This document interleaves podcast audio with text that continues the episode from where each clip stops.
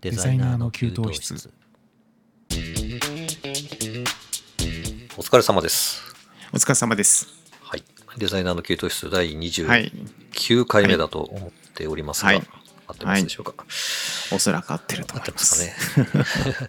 歌さんに確認をするなっていう感じなんですけど。え 僕もちょっと曖昧なんで。はい。えっと、今日はですね、ちょっと冒頭、はい。あの、僕最近ハマってる YouTube チャンネルをはい。一つ ご紹介しようかなと思って。珍しいですね。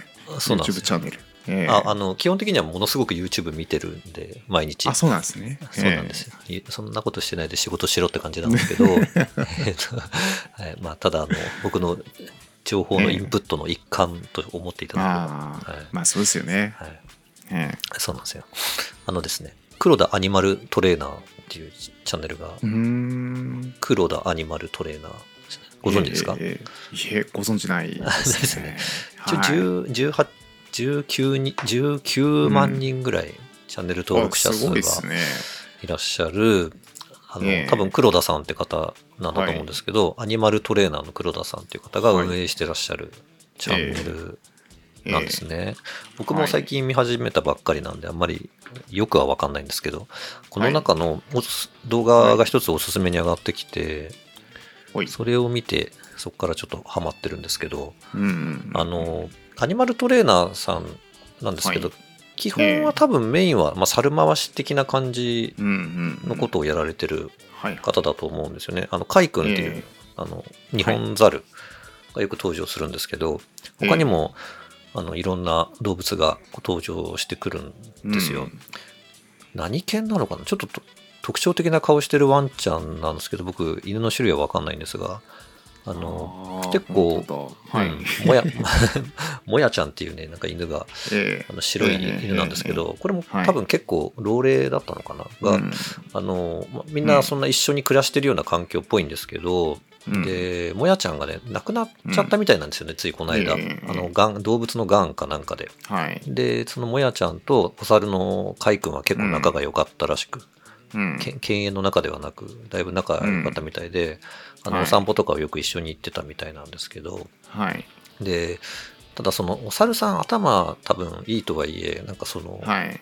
生き物の死をあんまりちゃんとこう理解してないみたいなうんうんうん感じっぽくて、そのうん散歩に行くたびに、うん。あのその犬のもやちゃんが入ってた檻を毎回見に行ったりとかしてそう。でそこにうん。置いてある毛布の下とか見て、もやちゃんを毎回探すみたいあなーそうなんだ。そうですね。行為があってそれが、えそれがそもそも結構泣けちゃうんですけど、えうん、でそれをそのこのトレーナーの黒田さんが、うん。あのもやちゃんの死をなんとか受け止めてもらいたいっていうことで、うん。そのもやちゃんはあのもう仮装してお骨になって骨壺があるんですけど、うん。でその骨壺をもやちゃんとして話しかけて、なんかその餌をあげるふりとかしながら、うんうんうんうんあのもやちゃんもやちゃんみたいな感じで、うん。その海君の前で、うん。あのこれがあの亡くなってもう骨になってるんだよっていうのをうんうんうん。何回かこう見せるわけですよ黒田さんが。はいはいはい。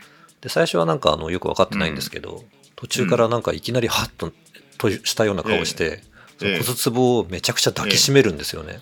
ああこのサムネはそれかなあ見ました？それ。はい。今でそれを、はい見てうん。ますずーっとねあの、気づいてからしばらく抱きしめてじっとしてるんですけど、えー。まあ基本猿なんで落ち着きないんですけど、えでそれの後からええもうその散歩に行く時にほとんどええもやちゃんがいたケージをもううん。見なくなるようになって、うんうんうん多分あのカイ君はもうもやちゃんがいなくなって骨になったんだよっていうのをええ受け止めたんじゃないかっていう動画があー。ええ多分それなんですけど。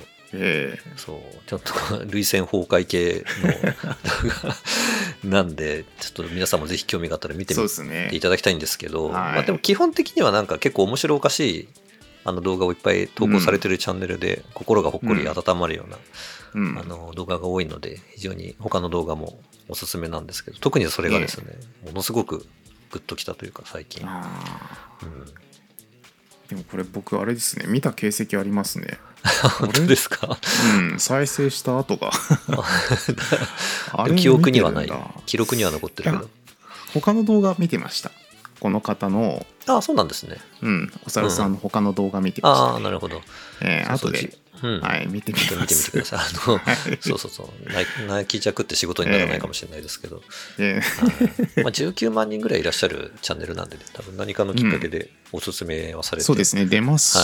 はい。出てるんですね、きっとね。多分見ていらっしゃるのかなという、はい。えー感じですね。ちょっとコンパクトに話そうと思って、そこそこまた今日も冒頭時間が経ってしまいましたが、はい、今日ははい。全然関係ないお話で、えーデザイン本の紹介の第2弾ということで、うんあのだ前回、前回というか、はいあ。のデザイン本の紹介をやった回があるんですけど、割とそれが、はいあの皆さんお聞きいただいているようなので、今回はその続編的な感じでやっていこうと思います。はい。はい、よろしくお願いします。よろしくお願いします。はい。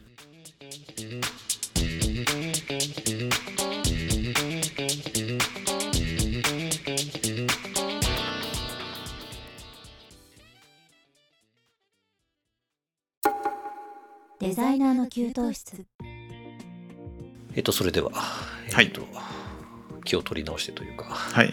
はい。え、カイ君のことはちょっと一回忘れていただいて、この、この合間に動画を見てらっしゃる方がいたら、ちょっともう戻ってこないかもしれないね。戻ってこれないいですよね、きっと。です。すげえこっち余計なことしちゃったかな。はい、今日はでおすすめのデザイン本ということで、はい。えー、2人それぞれちょっと紹介していこうかなと思うんですけど、歌さんからいきますか？行きましょうか。はい、お願いします。僕は2冊ご紹介しようと思います。はい。でですね、ちょっと僕のは、うんうん多分デザイン本らしいデザイン本ではないんですよ。はいはい。なので、ちょっと変わり種なうんうん、まあいいはい、外大好物ですよ、僕は。ちょっと聞いてみていただければと思います。まず1冊目。うん。これちょっとタイトルが長いんですが、タイトルそのものがもう本当内容そのものなので、ちょっとタイトル読みますね。はい。2万回の AB テストから分かった。支持される Web デザイン事例集。うーん。なるほど、事例集か。そう、事例集です。うんこれ AB テストの事例集なんですよ。うんうんうん。で、面白いですね、ストそう、うん AB テストってちょっとわからない方がいらっしゃるかもしれないので、ちょっと軽く説明させていただきますね。うん。えっと、元のデザイン、これ改善が必要だなっていうデザインはい。のサイトのページがあるじゃないですか。で、それを A 案と B 案作るんですね。で、その元のデザインと A 案、B 案を同時に配信して、うん。ユーザーをランダムに同じ数だけ振り分けるんですよ。言ってること分かりますかね？例えば3000プレビュー数のページを改善 AB テストするとするとうん。元のデータ元のデザインに1000人うん。振り分けて A 案に1000人振り分けてうん。B 案に1000人振り分けて全部で3000プレビューみたいな。な感じで振り分けるんですね。はい。でこの本はその良かった結果ですね A 案 B 案の良かった結果の改善率を数字で表してるんですよ。うん。なるほど。えうん。えで一応クイズ形式になってるんですね。あ、どどっちが そう一応クイズコンバージョン形式取れてるかっていう。そうそうそうどっちがその A とは A 案と B 案どちらがうん。改善率が上がりましたかうんっていうクイズになってるんですね。うん。でそのまあクイズって言ってもそんな大したクイズじゃないんですけど。え、二択ですもんね。そう2択なんでまあね半分で当たっちゃうんでうん。50%確率で元 元のやつが一番よ良かったみたいな結果もあるんですか ?A, でも B ねでもなかったっていう。いやそれいいとこ気づきましたね。僕はその結果も見たかったんですよ、うん。でも載ってなかったんですね。あ、そうなんだ。そうなんですよ。可能性としてはそういうこともね、ありますよそね。う。失敗例も載せてほしかったんですけどまあちょっと難しいですよね。うんなのでちょっとその成功例だけがうん。35例載ってるんですけどポイントとしてははい。実例なんですよ全部、うんうん。35例実例なんですねしかもその企業も結構有名な企業であ、そうなんですね。ガリバーとかブックオフとか、うんうんあと地方自治体もあったかなあと銀行とかもあったりとか、保険会社うん。でスカパーも Hulu とかスカパーもあったかな、はいは。ないかなかそう実績としてはすごいところ出してきたなっていう 制作物としてはうん。バナ、バナーってことですか？違うんですよ。もうページそのものであす、ね。ページそのものなんだ。じゃあ、はい。結構うん違うものはガラッと変わっちゃってるっていう感じそうですね。ガラッと変わっうんてるところもあるんですけど、うん。でもちょっと手こ入れしてる程度のやつもあって、うん。結構ね勉強になるというかちょっと配置変えるだけでこうなるかとかちょっと色加えるだけでねこうなるかっていうのがあって、まあ、とにかく僕的にはこれ本当に企業秘密レベルの情報だと 思ってるんですよね。普通言わないですよねこれ。そうですね。内部情報に近いデそうータだとそう思うんのなですよ。ででこれデザイン会社デザイン会社だけのその情報じゃないじゃないですかこういう情報って。そうですね。きクライアント企業側が持ってる。もちゃんとは持ってる情報でその、うん。ちゃんとした許許諾なしにこう載せられない情報なので、い、うん、すごいなと思ってその時点で。うん。まあ、確かにあんまり見ないですよねそう。いう。そうなんですよ。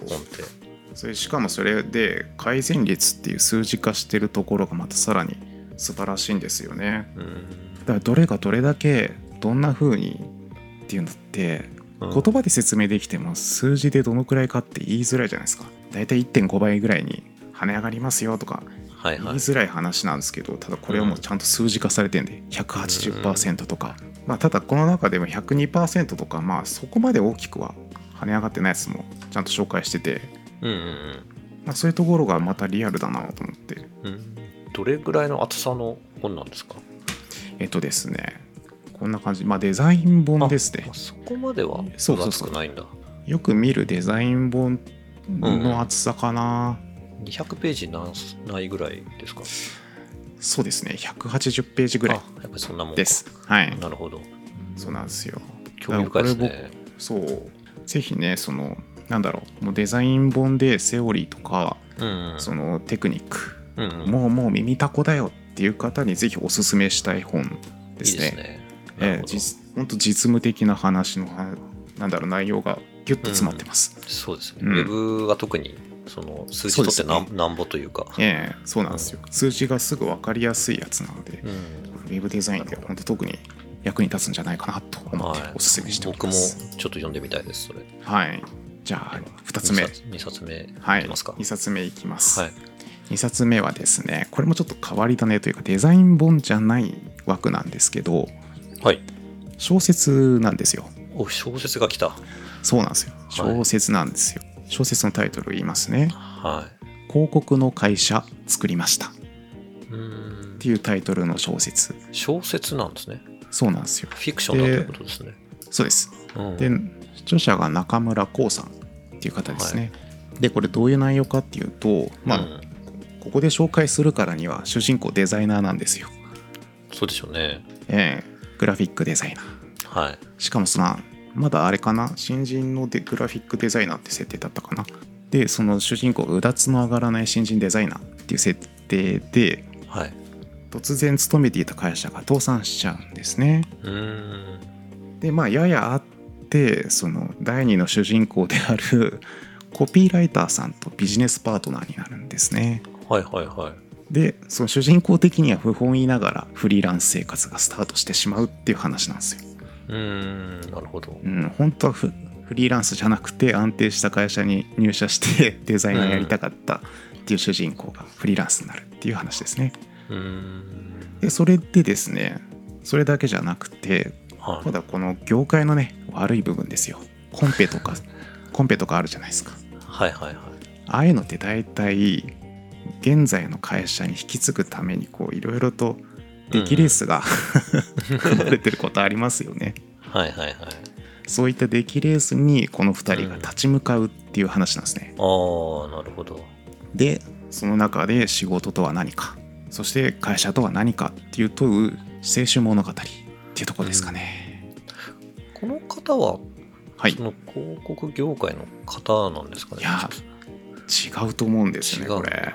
はい。デザイナーさんがまあ身近にいたのかもしれないんですけどもね。うーん、まあ、取材なりなんなりしてそう。そういう業界の。そうなんですよ。作物を見ると、広告とかデザインのそうなんですよ。そうでもないんですよ。出してないですよね、これだけなんですよ、うん、結構でも有名な方なのかな、どうなんですかね。僕もこの書籍以外は知らないんですよね、ラノベうん。的な感じのものが多いのかな、ああかもしれないですね。ですよね。イラストがそれに近いかもしうれないけど、ん、ライトノベル。え全然間違ってたら恥ずかしいですけど。えでですね。はい、僕のちょっと感動ポイントというかうん、ちょっといくつかご紹介しますね。感動ポイントがあるんですね。感動ポイント。まずデザイナーが主人公であるはい。小説っていうのがもうそもそも稀有な存在で。そうですね。あんまり一般受けしないというか、共感を見づらいそうなんですよ。業種ですからね。そう、うん。そこがまず感動ポイントでした。感動ポイント。個人的、超個人的な感動ポイント。そして2つ目がはい。広告業界とかうん。クリエイティブ業界、まあ、はせ制作業界でもそうなんですけど、うん。ちょっとそのリアルな現場がねちょっと垣間見えるというか、うん先ほど言ったデッキレースだったりとかいろいろとリアルなところが垣間見えるんですよこの小説の中で、うんそこもまたおすすめポイントかな。うん。なるほど。でここが一番僕大大切なんですよ。大切な部分があって、は小説でインデザインっていうキーワードを初めて見たんです。よい。インデザインヘビーユーザーの歌さんにしたら、そう。感動ですよ、小説でインデザインってキーワード読む日が来るなんて思わなかったん出ないっすでよね、なかなか。そう。アすごい感動しました。ね。そうなんですよ。アドビですらなかなか出てこない。そう。ましてやそれを飛び越えてインデザインですからね。フォトショップいられ飛び越えてインデザイン。インデザイン。すごいな。すごくないですか？僕それに感動しちゃって、最初のうちはそればっかり覚えてたんですよね。そればっかり覚えてたんですそう。インデザインが出てきた小説だっていう。ああ、なるほど。そう。いう、そういう位置づけだったんですね。そういう位置づけだったんですけど、うんまあね、よくよく考えてみたらいい小説だったなと思って、それで2冊目がこの小説。広告の会社作りました。でした、はい。なるほど。僕は以上です。以上の2冊と。はい。はい、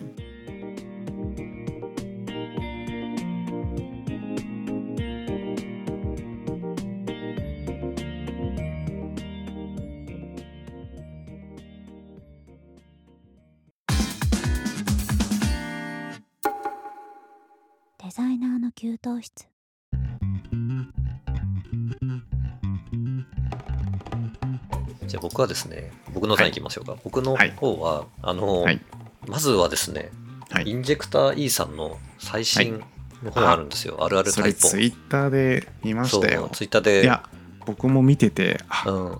欲しいって思いましたあ、まだ中身はご覧になってないですか？いや見たんです立ち読みで。あ、見ました。ちょっとパラメ見見したんですよ。もう。あのー今回はもううん。タイポグラフィーに振り切って作られてるんですけどまあ、全部多分架空の制作物だとは思うんですが、それにしてはちょっとクオリティがやべえっていう感じなんですよ、全部。力の入れ方が半端ない印象で、うんうんそれぞれのタイポのそのレベルが高すぎるで一応分類別にあの構成されてるんですけど、本当に淡々とタイポを延々やってるだけのうん。本なんですけど、それがもう本当に潔くてですね、うんうん僕はなんかいろんなネタをこう組み合わせて本を、あの、うん。書いちゃうんですけど一つのネタだけでやりきってうん。る潔さがめちゃくちゃかっこよくてですね、うん。思わずうん。あの、まあ、即買いしてしまったんですけど、うん、あのタイポグラフィーってやっぱり考えなしに作ると結構難しいじゃないですか。難しいですね。ですよね。であのうん。とはいえこうしっかり考えを先に構築して、うん。こういうコンセプトで作るっていうふうにうん。で作り始めても難しかったりしますよね。難しいですね。そうなんです、んあの論理的に作っていくと結構崩壊したりとか、面白くなかったり するんでうん。だからその 結構なんだろうな、うん。そのケースこういうパターンというか、うん。こういうふうに文字を作字するとうまく見えるみたいなうん。法則がやっぱり結構存在していて、それその引き出しをいかに持ってるかっていうのがうん。問われる分野の仕事かなと思うんですけど、それがこう偏りなく本当に幅広く網羅されてるので、うん。そのなんか最近こうデザイン本ってデザイナーじゃない人が買うものみたいな風潮が結構多分あって、そうなんだ。そう、アドビの製品もそうですけど、無料で使えるデザイン関係のツールっていうのがどんどん出てきてるから、デザイナーじゃない人が、まあ、ちょっとそのアプリケーションに頼って、なんとなくかっこよくデザインできるっていう状況がうんうんうんあるもんだから、そのもうちょっと踏み込んでデザイン学びたいという人うん。は多分すごい増えてるんだと思うんですけど、うんだからそのデザイナーじゃない人でも分かりやすく書かれた本ばっかりが、うん。あの売れてるような印象なんですけど、うん。今回のものはむしろうん。デザイナーがバイブル的に持っといてほしいなというか、僕もあのそう思います。そう常に参考書的なものとしてうん。置いときたいっていう感じだったので、逆にデザインに関して素人の人が読んでもちょっとそれを再現できないんじゃないかなっていうのもあったりするんですけど、うん、なんかそこにあんまり向いてないのかなっていうのが良かったです。で、そのデザイナー向けに参考書的に書くのって多分すごく内容がちゃんと充実してないと満足されないと思うので、うん、そうですよね。うん、そう。なんですよ。誰にも書けるものじゃないんですよ。そこをちゃんとやれてるインジェクターさん、本当にすごいなっていうか、脱帽的な一冊だったので、まずそれを激しくちょっと最初お勧めしたいっていうのが1個あります。はい、で、えっ、と、あとはですね、僕は、そのどの本っていうのもあるんですけど、うん、のデザインの雑誌を読むといいですよっていうのを最近ちょっと動画でもお話ししてて、まあ、何がいいのかっていうところなんですけど、結構、まあ、メリットとしては2つぐらいあるかなと思ってるんですが、まず1つはですね雑誌を読むと結構モチベーションを維持っていうか向上させることができるかなっていうふうに思います。やっぱり雑誌なのでデザインの制作物だけじゃなくてそれの制作の裏側みたいなものとか裏事情みたいなものをあの結構書かれてることが多いのでそういうものを知るとあの、まあ、自分も頑張らなきゃなというかそういうところに自分も行きたいなって思ってもらったりできると思うんですよね。だからそのネット上でそういう情報って結構最近溢れてるのかもしれないですけど、うん、あのどこぞの誰かが知らない人が発信してる情報ってやっぱりその主観が強かったりとか、うん、内容がやっぱり薄かったりすると思うので、雑誌っていうのはやっぱりちゃんと編集者が記事をその編纂しているので、客観的で具体的な情報を正しく届けてくれるメディアだと思うので、まあ、情報の密度も濃いので、あのそういうものに触れていくと良いかなっていう、感じですね、はい。それがまず一つのメリットとしてあります。でも雑誌を読むメリットとしての2つ目は、まあ、そのトレンドを把握しやすいっていうのがありますよね。うん、定期的に新刊がやっぱり発行されるっていうのが雑誌の強みだと思うので、まあ、今その時のあの流行りのものっていうのを正しく、うん、情報として届けてくれる、えー、っていうのがありがたいかなっていう感じですね。うん、だからそうですね、まあ、ネットでそれそういうものも収集できなくはないと思うんですけども、まあ、ネットで収集するのはデザインに関してはまあニュースみたいなものの方がいいのかなと思いますね。うん、そのその時々知りたいイベントみたいなものをそのネットから情報として仕入れる。うん、そのデザイントレンドみたいなものやっぱりちょっとあまりネットでは追っかけられないかなと個人的には思っています。まあウェブデザインは別だと思いますけど、うん、だからそのまあ、実際あとは街に出てデザインを見るっていうのもいいかもしれないですけど、うん。うん、ネットではニュースを、うん、あの収集して、えー、雑誌からはトレンドを学ぶっていう感じですかね。うん、ちなみにその書籍から獲得できる情報っていうのは多分ニュースでもトレンドでもなくてその考え方とか技術とかテクニックなのかなっていう感じだと思うんですけど、で一応ちなみに動画でもお話ししてるんですけど、おすすめのデザイン系の雑誌っていうのを4つ、はい。うん、と4つかな。軽くお話ししていきます。はい、まあ話すまでもなく知ってる方は多いと思うんですけど、うん、まず一つはブレーンですね。はい、宣伝会議さんが発行している、えー、まあ、デザイナーならこれは聞いたことないという人は多分いないんだろうと思うんですけど、そうですね。はい。まあ、宣伝会議さんは多くのそのデザイン系のセミナーとかイベントを開催している、まあ、出版社さんなんですけど、まあ、イベントを中心にやってる会社さんっていうイメージが強いかもしれないですけど、まあ、まあ、そもそも宣伝会議っていう雑誌を出してる会社さんですけど、ね、そう。ですよ。ややこしいんですよね。宣伝会議の宣伝会議とブレーンがある。そうです。でブレーンは中でも結構その広告とかクリエイティブに偏った内容になっていて、まあ、これは本当にとにかく今日本、うん、主に日本でしょうかね。その第一線で活躍しているデザイナーさんたちの、えー、クリエイティブの作例とか事例の紹介がとても多いので、えー、とてもありがたいと。で、ただ首都圏のものに限って掲載されてそうな雰囲気もあるんですけど、実際意外にそうでもなくて、ローカルで頑張ってるクリエイティブとかもちゃんとピックアップして特集してくれるので、まあ、そういうのも見れるのも非常にありがたいなっていう。感じですね。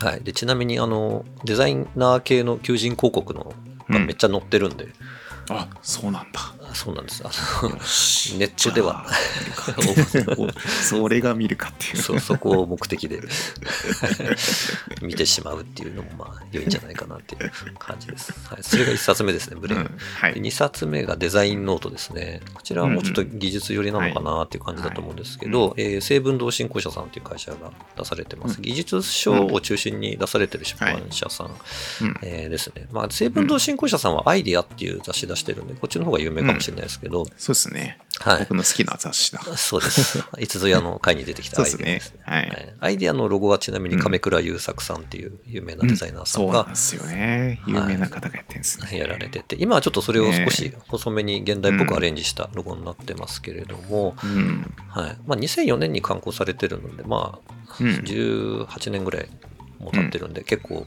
古い雑誌かなとは思うんですけど、うん。えーこちらはそうですね、まあ、技術的なことが最初は多かったような気がするんですけど、最近はまあブレーンとの差別化もあんまりなんかされてないような雰囲気はあるんですけど、こっちもそうん。の制作のプロセスとかに結構フォーカスしてくれてるので、うんうん。あのクリエイターとかクリエイターというかデザイナーがどういう思考でデザインと向き合ってるかっていうのを、あのとてもよく見られる雑誌になってますね。うんこれは定期刊行じゃないんですね、今ね。そうですよね。はい。半年に一遍ぐらいじゃないですかね。そうですね、不定期ええですね。あの直近では水野学さんの、うん。えー特集の号が最新ない。んですね。で、そこで僕の書籍のプレゼント企画を、うん。出してもらって、あそうなんだ。かそうなんですよ。なんか水野さんの ええ手書きのメッセージの横のページに僕のあすごい。書籍の あのプレゼントコーナーがあって、すごいええ恐縮しちゃってる感じなんですけど、すごい、はい、それがまあ2冊目のデザインのやつですね。ええで、3冊目はデザインの引き出しですね。うん。はい、これはもう有名なはい、グラフィック社です。グラフィック社が作ってる、うんえー雑誌なんですけども、うん。これの何がすごいかっていうと、ちょっとおまけがやばいっていうやつですね。そうですね。俺 本当もそれ思いますよ。そう、どっちが本編かちょっとわかんないような。はい、あれもう。多分実際赤字覚悟のレベルですよね。じゃないですか。まあ、ただ、かなり、うん。その、初回のロットは少ないんでしょうけどね、すぐ、うんうんうん。あの、店頭から在庫が消えちゃうんで、そう、はい、新刊が出てると思ったらすぐ買わないと多分買えないものだと思います。書店で買うのだったら。うん。うん、主にその印刷とか紙とか加工なんかにも特化したうんグラフィックデザイナー向けのうん。えー技術紹介の雑誌っていう感じ。う。ん。で、その実際のうんえー用紙とか加工とかそういうものをあうん。の手に取って分かりやすいようにサンプルがめちゃくちゃ入ってるっていう。入ってますね。入ってますね。本紙の5倍ぐらいの厚さの付録がついてたりするっていう、ちょっとわけわかんないやつサンですプル雑誌ですよね。あれ。そうですね。それを収集するために買ってるみたいな感じになってますね。僕も一時期はい、3年ぐらい買いだめてましたよ。あ、本当ですか？毎回買ってて。うんうんうん、そう。本棚入りきらなくなって泣く泣く処分したんですけど。付録だけ残ってるみたいなオチですか？いや付録もね全部売っ捨てました。ちゃいました。あ、うん。なるほど。なんか好きな方はやっぱりまあ好きなと思うんでね。はい。ええ。あのメルカリに出したら多うん。分秒で売れるのかなって 感じですけど、でそれが3冊目です。はい。で、最後4冊目はアクシスですね。アクシスはい。僕もこの間パチパチさんに聞いてその雑誌初めて知ったんですよね。あ、本当ですか？そうなんですよ。アクセス、僕ずっと一番好きな雑誌で、まあずっと読んでるかと言われればずっと読んでもないんですけど、うん。特に学生の時にものすごくうん。好きでこうワクワクしながら読んでたんですけど、うんうんうんうんまあデザグラフィックでとかウェブっていうよりはもうデザインっていう大きなくくりで編集されてる雑誌なので、まあ、そのプロダクトとかその建築アーキテクトとかそういうデザインのものも多いんですけど、もうすごいのはあのバイリンガル仕様なんですよね。そのうん。英語も本文の横に必ずあるっていう感じの。あれそうなんだ。あそうなんですよ。その20年以上前から。したんですけど。あそうそう。そうなんですよ。ずっとそういう仕様でうん。えー徹底してやられてる感じなんですけれども、うん。まあ、六本木にアクシスビルっていうのがあって僕はそこに学生の時に行くのが夢だったんですけど、あのこの雑誌のために開発されたアクシスっていう書体があってですね、うんうんううん。ん、それが好きで結構一時期使ってたんですけど、そうそう。そのアクシスっていうフォントをはい。普通に買うと多分高くて皆さん買えないかもしれないんですけど、あ会社でそうなんあの会社でもし購入の機会があるようなうん。場合はですね、ぜひ導入されてみると良いかなっていう気がします。本当になんか、なんだろうな、日本語版のディンとでも言ったらいいのか、うん。あの、割と無機質で工業っぽい、工業製品っぽい感じの書体なんですけど、それに漢字も入ってあ、もちろんあります。はい。あ。そうなんだ、うん。アクシおスしゃれなフォントなんですよ、これが。アクシスフォントっていう風に検索すると多分出てくると思いますけど。本当だ。出てきた、これフォント作るのって大変ですよねいつも思うけど そうですよね。ちょっと。1万何万文字作るんだろうってうんそうそうぜひあの使う機会があれば使ってみていただきたいなと思う書体の一つですね。ああ欲しいな ワンウェイト25,470円ついてるえワンウェイト？な。うん。そっかそうですね。7ウェイトセットのうん。CD ロム版13万2000円とか言ってるんで、ああでも買い切っちゃった方がいいのかな。オープンタイプ以降ずっと変わんないですもんね、大きくバージョン変化しないから。あそうですね。えこれはなんかどっかで提供してくれないかなと思ってるんですけど、Adobe フォンツとかに入ってくれたらすごいありがたいなって。えありがたいでうん。すね、本当に。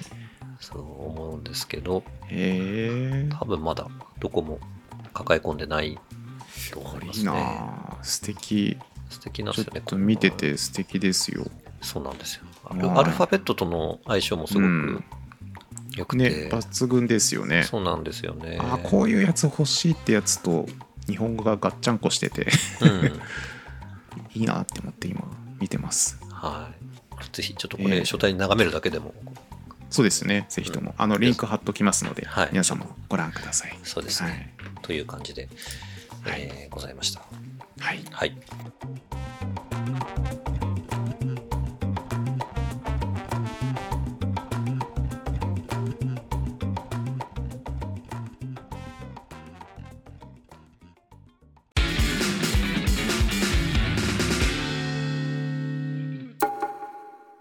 デザイナーの給湯室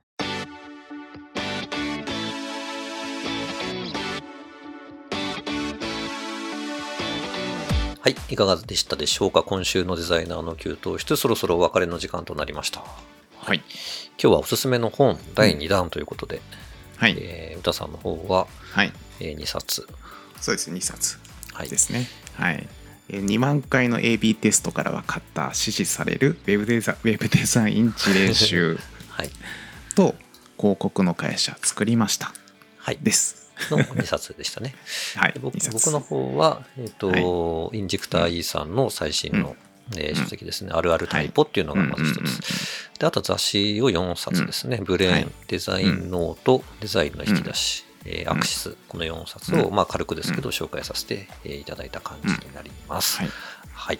えーデザイナーの給湯室では皆様からのご意見、ご感想をお待ちしております。Twitter の DM、YouTube のコメント欄などからどしどしお寄せください。えーまた、ハッシュタグ、デザッキーをつけて投稿していただければ、リプライやリツイートをしに参りますので、お気軽に投稿してください。えー次回は7月21日木曜日21時頃お耳にかかります。本日もありがとうございました。お相手は私パチパチと、歌でしたバイバイ。バイバイ